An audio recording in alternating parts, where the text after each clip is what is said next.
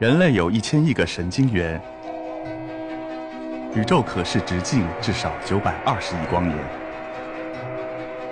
从无限小到无限大，在中科院 SELF 讲坛一起探索未知的世界。本节目由中科院 SELF 讲坛出品，喜马拉雅独家播出。在寻宝的这种征途中呢，一些不经意的小事也会触发意外的惊喜。比如说，一次在导师家里的聚会上，导师开玩笑的说：“我肚子太大了，需要弄一个 corset 穿一下。”我当时就问他什么是 corset，然后导师很兴奋的给我说：“那是19世纪法国等欧洲国家非常流行的一种塑身衣，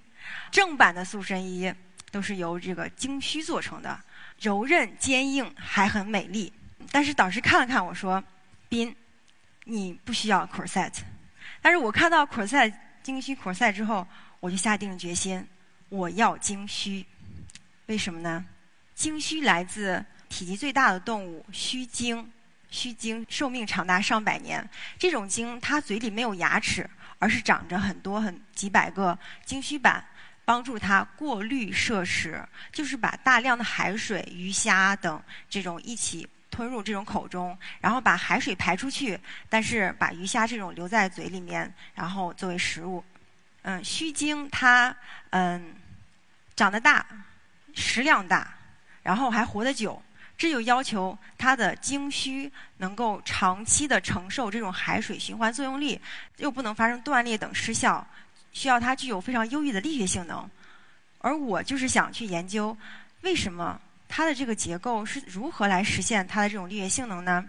首先需要找到天然鲸须，但是对于鲸须的研究呢又非常少，而且这个须鲸又是世界级的保护动物，还有濒危动物是重点的保护对象。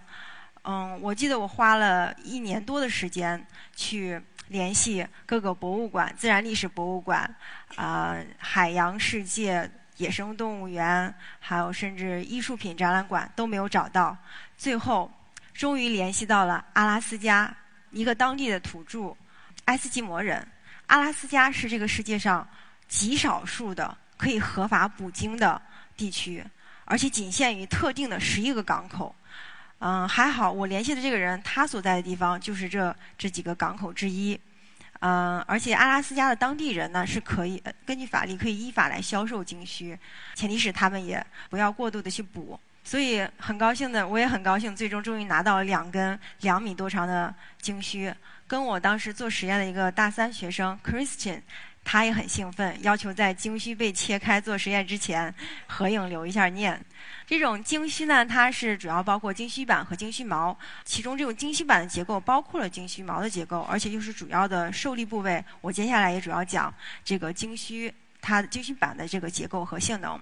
通过大量的这种嗯结构分析，我发现经须它具有宏观夹层、微观细管的结构，中间的细管层。包含许多由圆环状片层形成的细管，呃，细管的内部是中空。纳米级呢，它又呈现出这种钙磷组分加微纤丝纤维基体的结构。从纳米级到微米级到宏观，鲸须在各个尺度层级上都有不同的这种结构特征，这叫做多层级递阶结构。就是这样，这也是绝大部分天然生物材料它都有的这种特征。从最小尺度的埃米到纳米到微米，再到宏观，在各个层级尺度上，结构组员都形成不同的结构特征。最终在宏观尺度上，宏观这种整体的这个材料表现出优异的综合性能。比如说刚才我们讲的晶须，它能够实现同时具有高的抗弯强度，并且还有良好的柔韧性。另外一个比较有趣的点就是晶须它的这种。啊，抗断裂性能，一般材料在使用过程中，它不可避免被刮擦，形成微小的裂纹。在外界作用力下呢，这些微小的裂纹，它会长大扩展，最终导致这种材料的失效、断裂失效。而鲸须它能够抑制裂纹扩展，并且使裂纹转向，进而不断裂。为了讲清，我们可以把这种鲸须的细管层结构想象成是一个个，嗯。圆柱形的这种洋葱拼接而成，其中一个这种圆柱形洋葱就是一个细管，嗯，然后划一个小口，嗯，表示微裂纹。然后我们去掰它，或者是给它施加力，就会发现这个裂纹会在第一个片层的沿着它的圆周方向去扩展，而不是向内部扩展。但如果没有这种圆环状片层结构呢，它的这个裂纹就会直接向内部扩展，这样积攒几次之后，裂纹就会长向内部长大。然后最终会引起材料的失效。当然，这样的一个结构实现这种高的断高的抗断裂能力呢，也是跟呃除了这个圆环状片层，还有这种啊片层内的这种纤维取向，以及这个片层和片层之间的呃这种界面结合协同作用来实现这种高的这种断裂抗力。对这种晶须，它的这个。关键性的一些结构因素，包括它的这种刚才说到细管结构，还有它这种软硬多项复合，还有夹层结构，然后进行建立模型，通过实验来证实出它的这种多层级地阶结构可以在变载速的这种载荷下对力学性能有较大影响。然后把这些性结构通过高精度的多材料 3D 打印，制备出一系列结构足迹复杂的模型。通过实验来证实这种结构能够在变载速的情况下对力学性能有一些影响。通过这些研究呢，我的目标也是希望能够呃对这个海洋环境下的复合材料设计与制备提供先进的这种理论指导。嗯，在材料设计和制备过程中引入结构性的韧化机制，进而使得材料在使用过程中能够控制裂纹的萌生和发展。这样的这种复合材料呢，可以用于制备高速舰艇以及这种海洋波浪能发电设备的一些结构部件。在这些地方的材料，它都是需要承受长期的这种循环海水作用力，和晶须的这种受力情况很相似。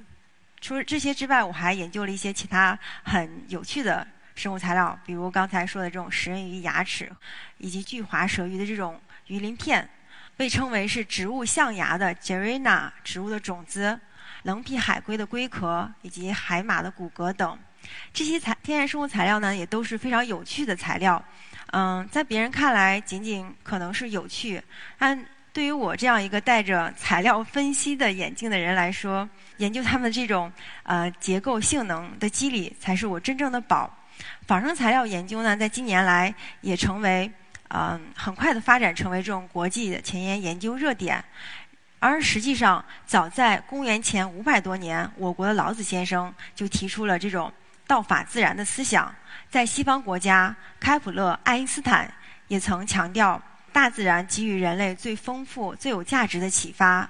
仿生材料研究呢，不仅使我收获了用于指导。研发新材料的这种结构性能机理，也影响着我看世界的眼睛和思考问题的头脑。在大自然面前，我们都是很渺小。我逐渐也形成了以敬佩、学习的潜意识去感受和研究大自然的杰作。每一样生物材料都有其独特的科学故事，这也一直吸引、激励我，不断的去扩深入扩展我在。